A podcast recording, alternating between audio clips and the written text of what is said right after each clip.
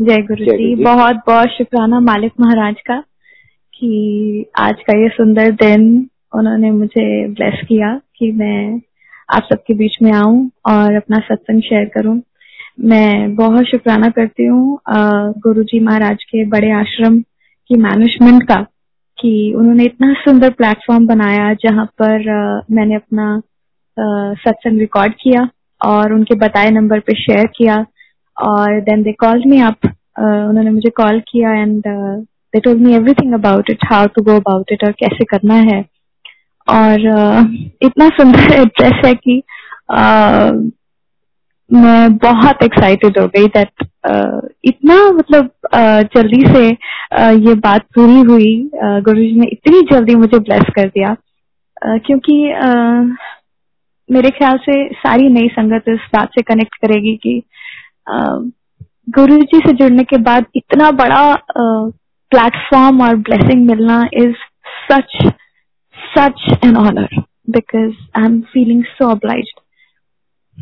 अह, इसी कड़ी में आगे बढ़ते हैं और महाराज के चरणों मेरा कोटि कोटि नमन सारी संगत जी को जय गुरु जी मैं गुरु जी से December thirty first two thousand eighteen में जुड़ी।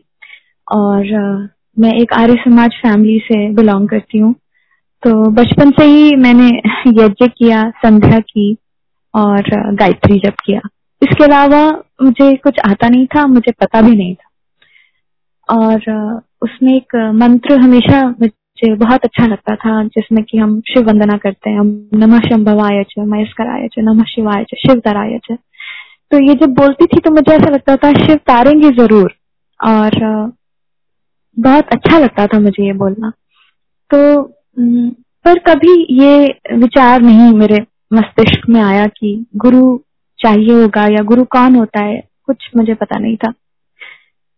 तो ऐसा हुआ कि एक साल से मेरे पास मैसेजेस आ रहे थे कि ऐसे ऐसे गुरुजी हैं और तुम वहाँ जाओ, तुम्हें जो कष्ट है वो दूर हो जाएगा। तो मैं कहती थी कौन गुरुजी? तो कहते थे ऐसे एक मंदिर है बहुत सुंदर मंदिर है वहाँ गुरुजी बैठते हैं और गद्दी पे और आप वहाँ जाओ। तो मैं एक ही बात कह देती थी कि नहीं मुझे ये गुरु गुरु मत बताओ मुझे नहीं जाना किसी गुरु जी के पास मैं मेरे मेरे पास गायत्री है और गायत्री माँ ही मेरा सब कुछ है और मैं गायत्री ही करूँ। लेकिन अ, ये सिलसिला रुका नहीं। एक के बाद एक मैसेजेस आते रहे कभी किसी के थ्रू कभी किसी के थ्रू। और मेरी मदर इन लॉ मुझसे बार बार ये बात आगे पास कर देती थी कि एकता एक बार हो आते हैं। तो मैं कहती थी मम्मा प्लीज़ मुझे गुरु गुरु के चक्कर में मत डालो। कोई गुरु नहीं होता कोई इंसान गुरु नहीं हो सकता। अगर होता है तो सिर्फ़ भगवान ही गुरु होते हैं आपके। और बात खत्म हो जाती थी लेकिन अ, अ, और ऐसा भी होना कि गाड़ियों के पीछे गुरु जी देखना और मैंने कहा लो जी नया ब्रांड आ गया। अब ये नए गुरु जी का ये सिस्टम शुरू हो गया अब लोग इनके पास जाएँगे, फिर उसके बाद बस ऐसे ही चलता रहेगा। तो मैंने बड़ा वो करना और गुरु जी की फोटोग्राफ देखना और कहना अच्छा वो जो आजकल लेटेस्ट गुरु जी हैं और ऐसे ऐसे करके मैंने बोलना और आज मैं इतनी माफ़ी मांगती हूँ, हाथ जोड़ जोड़ के महाराज मुझे माफ़ कर दो, मुझसे गलती हो गई थी तब। लेकिन ऐसे ही होना था शायद हमारा मिलन। तो जैसे कि गुरुजी चुनते। सो व्हाट हैपन कि दिसंबर थर्टी फ़र्स्ट का दिन था और अगले दिन नया साल शुरू हो रहा था तो मम्मी ने फिर मुझसे कहा एकता एक बार चलते हैं। मैंने कहा अच्छा मम्मा चलो। मंदिर ही तो है चलो मैं ले चलती हूँ आपको। मैं क्या ले चलती हूँ? महाराज बुला रहे थे एंड uh, मैं वहाँ पहुँची। अब थर्टी फ़र्स्ट दिसंबर का दिन है तो आप अंदाज़ा लगाइए संगीत जी कितना रश होगा। बट पार्किंग मिली हमें दो किलोमीटर दूर और मेरे फादर इन लॉ भी नहीं चल सकते थे क्योंकि उनके घुटनों में बहुत ज़्यादा प्रॉब्लम थी और मदर इन लॉ भी नहीं। और मुझे ये नहीं पता था कि सेवादार जैसे आज अगर मुझे कोई सेवादार जी कुछ कहेंगे तो मैं कहूँगी, जी जी हुजूर, जो हुक्म। लेकिन उस समय आई वॉज़ फाइटिंग सेवादार जी से कि मैं तो यही गाड़ी नहीं लगाऊँगी, मेरे फादर इन लॉ नहीं चल सकते। और जो सेवादार थे वो कह रहे थे गाड़ी तो यही लगेगी, आपको शटल सेवा लेनी पड़ेगी। और मुझे कुछ समझ नहीं आया था शटल क्या होता है और शटल सेवा क्या होती है? चलो जी हम लोग किसी तरह करते कराते। अ, मैंने बाहर आके बोला डैडी वापस चलते हैं यहाँ तो गुरु जी के लोगों की जगह है। अपन को यहाँ कोई नहीं पूछेगा। लेट्स गो तो पापा ने कहा ठीक है चलो घर चलते बट पता नहीं क्या हुआ यू टर्न लेने की बजाय हम लोग सीधे निकल गए गुरु जी की तरफ़। और जैसे हम लेफ़्ट लेते हैं टी पॉइंट से वहाँ पर उन्होंने पूछा आपने परमिशन ले ली गाड़ी आगे लाने की? अच्छा ये देखिए कि उस दो किलोमीटर में किसी ने भी हमें नहीं रोका। हम सीधा जा रहे हैं। और लेफ़्ट पर सेवादार जी ने कहा, आपने परमिशन ली है? अच्छा मुझे एबीसीडी नहीं मालूम तो मैंने झूठ बोल दिया। हाँ हाँ ले ली ले ली। तो उन्होंने कहा अच्छा ठीक है लेफ़्ट लीजिए। आगे गए और फिर आगे हमें फिर और दूर पार्किंग मिल गई। तो हमने कहा क्या करें? तो जी, एक बीएमडब्ल्यू जैसी गाड़ी आई और हमने कहा, अरे, मैं, अब क्योंकि मेरा ओरिएंटेशन ही नहीं है। तो मैं कह रही गुरु जी तो बड़े रिच है। इनकी तो शटल भी इतनी बढ़िया होती। चलो जी, आगे गए। संगत जी ट्वेंटी फाइव मिनट्स में, अंदर और बाहर। अब आप लगाइए कि गुरु जी की कितनी रहमत उस दिन थी। वरना थर्टी फ़र्स्ट दिसंबर हो तो कितना रश होता है। अच्छा अंदर गए कुछ नहीं मैंने देखा। गद्दी खाली थी। मैंने कहा गुरु जी तो है नहीं। चलो, ठीक है। सारे लोग मत्था टेक रहे हैं। अच्छा ऐसे मत्था टेकना है, मत्था टेका एंड आउट मैंने कुछ नहीं देखा, शिवलिंग नहीं देखा। आ, मैंने शिव प्रभु नहीं देखे नानक जी नानक गुरु जी नहीं देखे मैंने कुछ नहीं देखा। एन एग्जिट कॉफ़ी पी लंगर किया बड़ा अच्छा लंगर था बाहर आ गए। और रिव्यू ये था बड़ा ठंडा ठंडा था कॉफ़ी बड़ी अच्छी थी। बस और हम लोग घर आ गए और गाड़ी में मैंने मम्मा को बोला अब दोबारा नहीं जाना। एक बार दिखा दिया ना मैंने आपको अब मैं आऊँगी दोबारा आप बार बार मेरे को बोलना मत। मम्मा ने कहा तूने मांग लिया? मैंने कहा हाँ हाँ जो मांगना था मांग दिया और मैंने कुछ नहीं मांगा था। मेरा ओरिएंटेशन ही नहीं था। तो लेकिन फैक्ट कुछ और था। मेरी तो पूरी स्क्रीनिंग हो चुकी थी। महाराज Uh, मुझे देख चुके थे और ब्लेस भी कर चुके थे। एग्जैक्ट टू मंथ्स के बाद uh, मेरी कलीग रुचि मैम ने कहा कि हम बड़े मंदिर जा रहे हैं तूने चलना है? मैंने कहा कि uh, बड़े मंदिर? तो उन्होंने बोला हाँ मैंने कहा पता नहीं मुझे क्या हुआ ऐसे चलो। पहुँची और uh, संगत जी मैं लाइन में खड़ी हुई थी। और मांगने की मेरी कोई उस समय इंटेंशन नहीं थी लेकिन मैंने मांगा। मैं रोई पता नहीं क्यों रोई। मैंने कहा गुरु जी मैंने सुना आप सबकी आस पूरी करते हो मेरी भी कर दो। बोले क्या क्या करूँ? तो मैंने बोला कि आ, मुझे एक बेबी दे दो। तो मेरे बिल्कुल आगे एक स्पेशल चाइल्ड था। उसने अपने मुँह पे उंगली रख ली और आ, मैंने सोचा शायद मैं इसके साथ खेल रही हूँ। और ये मुझे इसकी मम्मा ने बोला होगा कि मंदिर में बात नहीं करते तो ये मुझे चुप रहने के लिए कह रहे ठीक है? रोते हुए अंदर गई हॉल में और महाराज की कितनी कृपा उन्होंने हॉल में बैठकर मुझे चाय प्रसाद प्लस किया। मेरे आगे फिर से एक स्पेशल चाइल्ड बैठा हुआ था। और कैसे कनेक्ट होता है? गुरुजी कैसे बात करते हैं? क्या बात करते हैं? मुझे नहीं पता था। कुछ भी नहीं पता था। ये भी नहीं कि उसको चाय प्रसाद कहते हैं। तो आ, मैंने कहा गुरु जी मुझे भी एक बेबी दे दो ना। उस स्पेशल चाइल्ड ने पलट कर मेरी तरफ़ स्माइल की। और आ, मुझे कुछ समझ नहीं आया। आ, मैंने उसे प्यार किया और उसके लिए चाय प्रसाद लेकर उसके हाथ में दे दिया और अपना भी ले लिया। वो मुझे देखता ही रहा और मुझे प्यार से स्माइल देता रहा। अब कब मैंने गुरुजी से बात की? कब गुरुजी ने मुझे जवाब दिया? मुझे कुछ पता नहीं।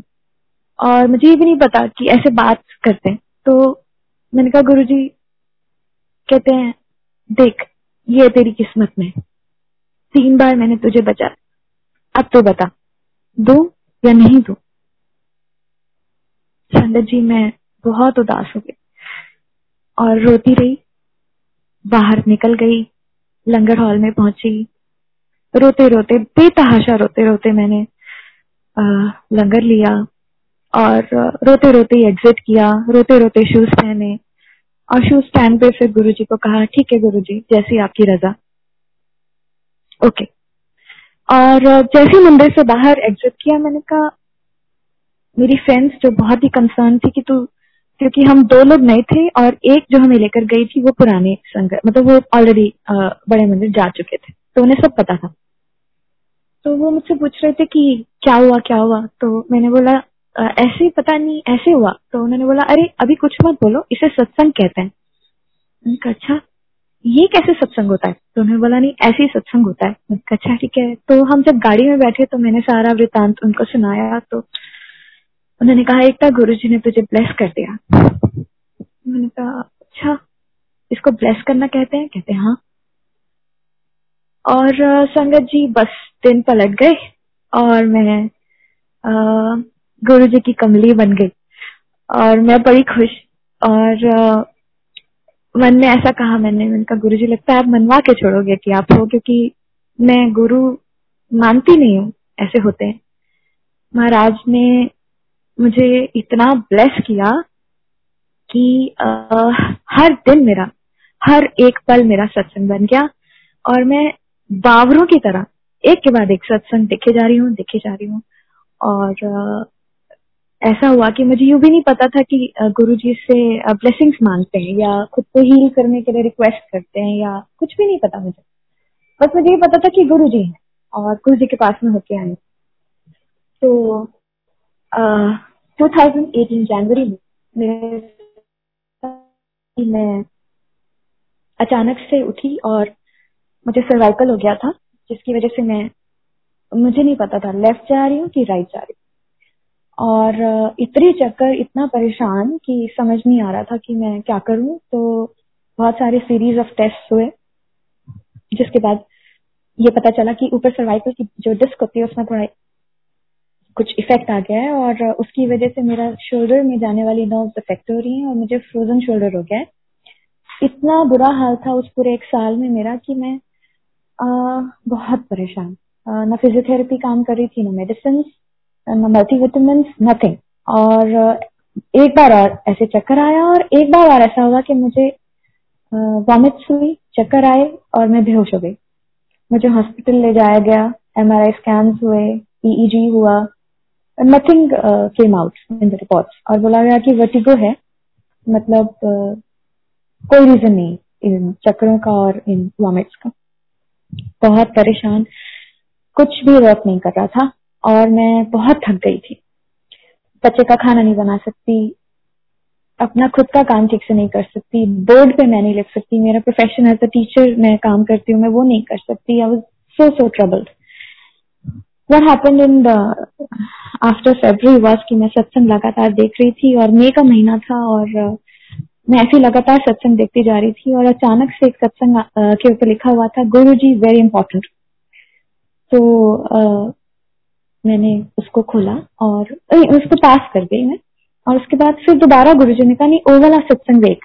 मैंने उस गुरु, उस सत्संग को देखा तो उसमें मेरे इसी सर्वाइकल और फ्रोजन शोल्डर का इलाज लिखा हुआ था कि मुझे कड़ा प्रसाद बनाना है, उसे भोग लगाना है। पॉलिथीन में डालकर उससे सिकाई करनी है, जहाँ जहाँ मुझे पेन है, और फिर उसको जय गुरु जी करके खा लिया। मैंने कहा, ठीक है। और, एक बात बता दूँ कि ये चार दिन हो चुके थे कि मैं किसी भी तरह से बेड पे नहीं लेट पा रही थी। न हाथ रखकर, न पिलो रख कर न बिना पिलो के कुछ नहीं। मैं बहुत बहुत परेशान थी। तो मैंने कहा, ठीक है एंड आई डिड दैट और संगत जी, यकीन कीजिएगा, रात को कोई भी रैंडम पिलो लिया और सो गई। पूरी रात आराम से सोई। महाराज ने मुझे ब्लेस कर दिया और मैंने सुबह गुरु जी को बोला मैंने कहा महाराज मुझे तो नींद आ गई। और so happy so so happy और गुरु जी ने कहा आज फेयर करना मैंने कहा ठीक है Guru ji. And I did the same thing again Maharaj ने मुझे ब्लेस कर दिया संगत जी वो दिन और आज का दिन। uh, मुझे फिर दोबारा वैसी तकलीफ़ उस लेवल पे कभी नहीं हुई। और बाकी फिर गुरु जी कहते हैं कि दस परसेंट तो आप ही झेलना पैना है। सो उसमें भी अगर कभी मुझे तकलीफ़ होती है तो गुरु जी मुझे गोली नहीं लेने देते। वो मुझे मैसेजेस भेज देते हैं बटरफ्लाईज आ जाती हैं, या कोई ऐसी बात हो जाती है जिससे मुझे लगता है कि नहीं, वो मेरे साथ है और सब ठीक हो जाएगा और ठीक हो भी जाता है। तो ये महाराज की बहुत कृपा है कि ऐसा होता है। और मैं उनका बहुत बहुत शुक्र करती हूँ। अब मैं आपसे शेयर करती हूँ कि कैसे मैंने मेरी बिटिया को भी ब्लेस किया क्योंकि कुछ कहते हैं कि पहला लाइफ हेल्थ ਤੇ ਫਿਰ ਬਾਕੀ ਚੀਜ਼ਾਂ ਤਾਂ ਇਹੋ ਜਿਹਾ ਹੀ ਹੋਇਆ ਤੇ मेरी कुड़ी ने एक प्रॉब्लम है जिसमें कि उसके दादी को भी ये प्रॉब्लम है जिसमें उनके नेल्स जो है ना टो के पाओ में जो टोस का नेल्स अंदर इनग्रोन नेल्स हो जाते हैं तो ये प्रॉब्लम उनको बहुत समय से है और मैंने देखा है कि कितने तकलीफ़ में वो रहते हैं इस वजह से।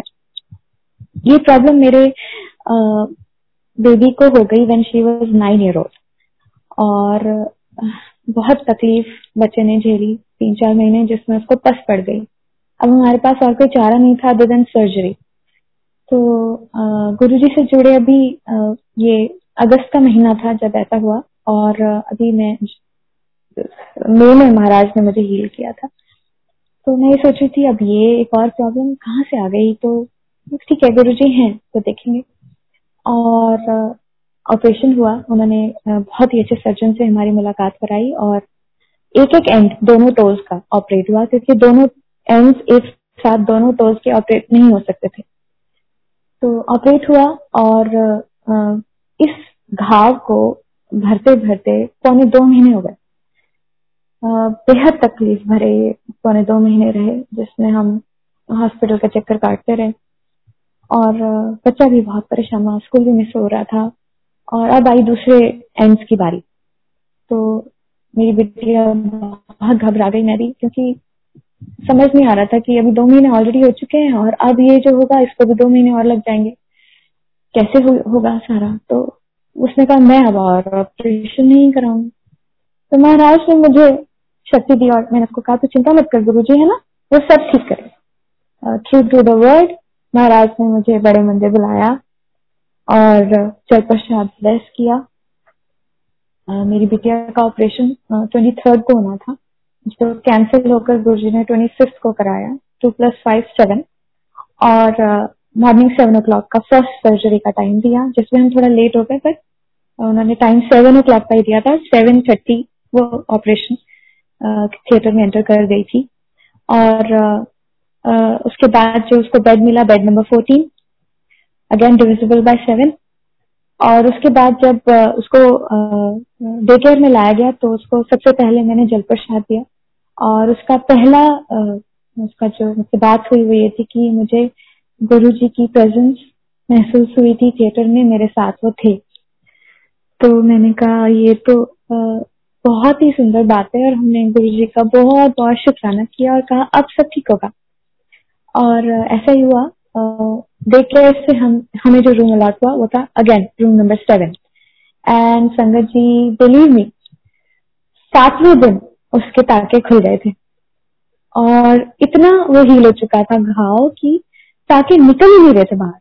इतना अच्छे से हील हो गया था कि मतलब उस समय हमें समझ नहीं आया था। पौने दो महीने में जो पहले घाव ठीक हुए थे, अब वो सातवें दिन हील हो गए और इतना हील हो गए कि टाका ही नहीं निकल पा रहा था। तो ये किसकी रहमत हो सकती है? ये महाराज के अलावा और कोई भी नहीं हो सकता। वही थे जिन्होंने पूरा सब कुछ मॉनिटर किया। ऑपरेशन से लेकर उसकी हीलिंग तक और उसको ब्लेस किया। तो महाराज का बहुत शुक्राना अनंतम शुक्राना मैं कितना भी करूँ वो कम कैसे कैसे करूँ कितना करूँ पता नहीं मगर बहुत शुक्राना मालिक का। एंड uh, इसके बाद महाराज की ब्लेसिंग्स का सिलसिला तो चलता ही जा रहा था एक के बाद एक एक के बाद एक। तो इसी uh, कड़ी में एक uh, और ब्लेसिंग उन्होंने हमें दी जो बहुत बड़ी ब्लेसिंग हमारी लाइफ की मुझे टाउन जिसका शुक्राना भी रहेगा और मुझे याद भी रहेगा, वो ये कि मेरी सिस्टर को अचानक से बहुत सिवियर बैक पेन शुरू हुआ। उसको ग्रेड ट्वेल्व से ही ये प्रॉब्लम थी थोड़ी बहुत थोड़ी बहुत बैक पेन की, लेकिन ये स्टेज आ गई कि अभी उससे ना तो उठा जा रहा था, ना तो बैठा जा रहा था। एम आर आई स्कैन हुए तो पता चला कि उसकी जो लोअर बैक की जो स्पाइन की हड्डियाँ हैं, उसके अंदर जो बैलेंस करने के लिए लिक्विड होता है, वो प्रोट्यूट कर गया है बाहर की तरफ़। और वो उसकी दोनों लेग्स में ज़्यादा उसकी राइट लेग में जाने वाली नर्व्स को दबा रहा है। और उसको इतना पेन होता था कि वो उठे तो उसकी चीखें निकल जाती थी और बैठे, लेटे तो उसकी चीखें निकल जाती काम तो बहुत दूर की बात हो गई करना।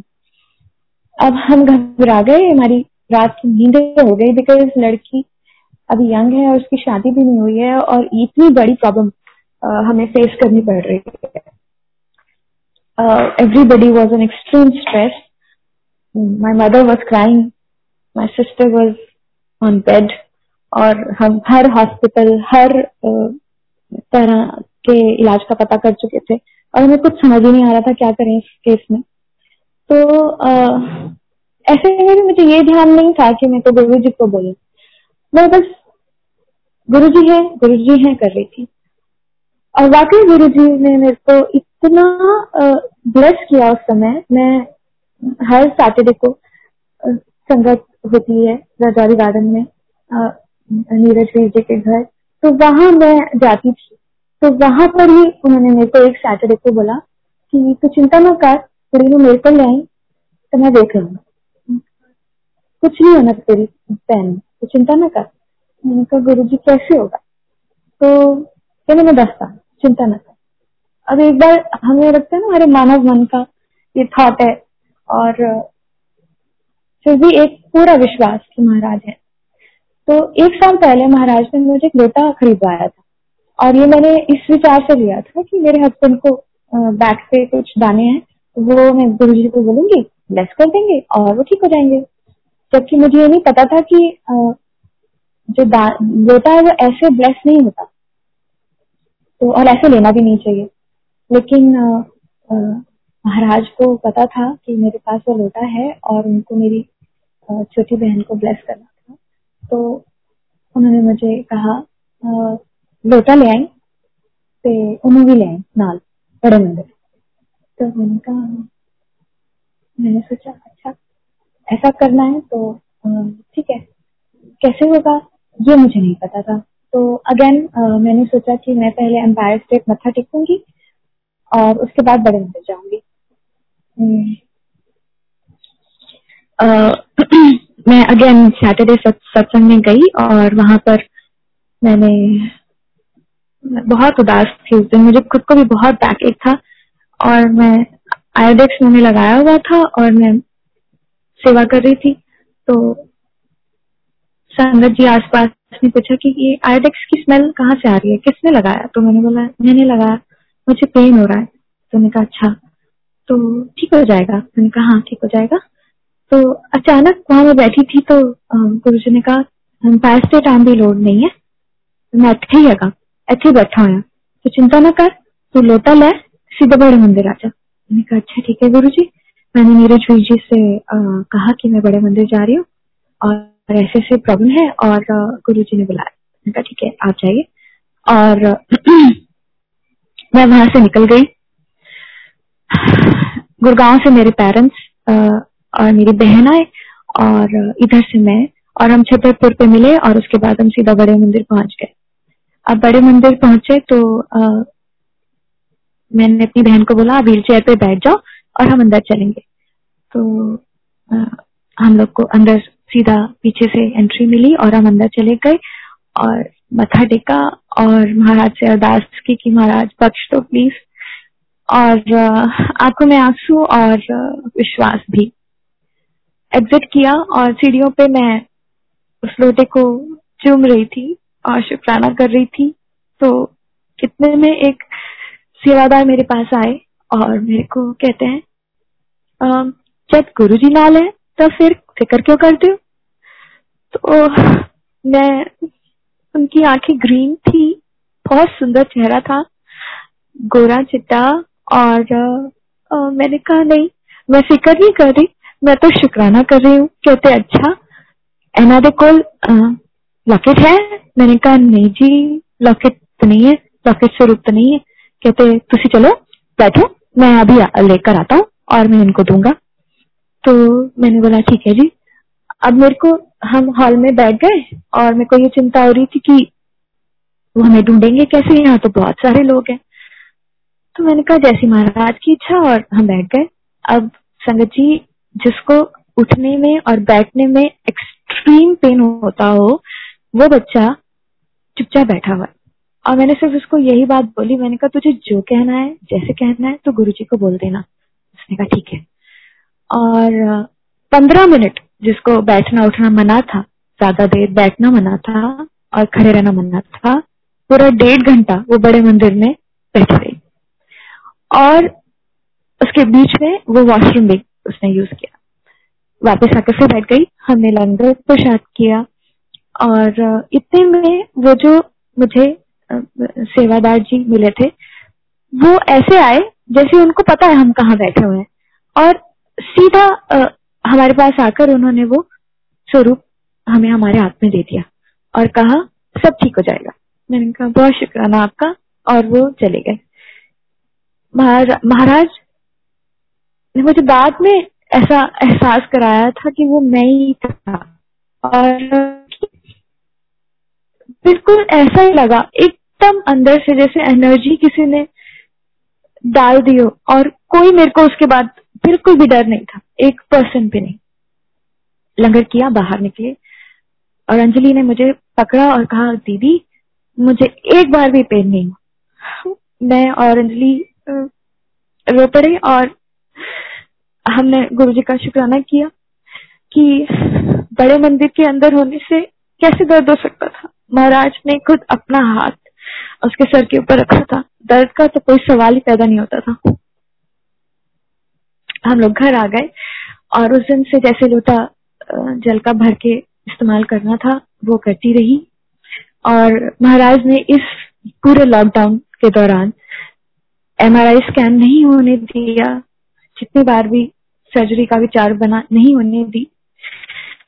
इंजेक्शन का विचार बना, नहीं होने दी अपनी खुद की ब्लेसिंग्स बरसाते जा रहे और उसको विश्वास दिया हुआ है उन्होंने। मन में पूरा कि कुछ नहीं होगा उसको। कभी भूले चुके मैं बोल दू कि अंजलि, देख ले बेटा इंजेक्शन लगवाना है तो। तो मुझे सामने से बोलती है, क्यों? मुझे पूरा विश्वास है। मैं बहुत पॉजिटिव हूँ। गुरु जी कुछ नहीं होने देंगे।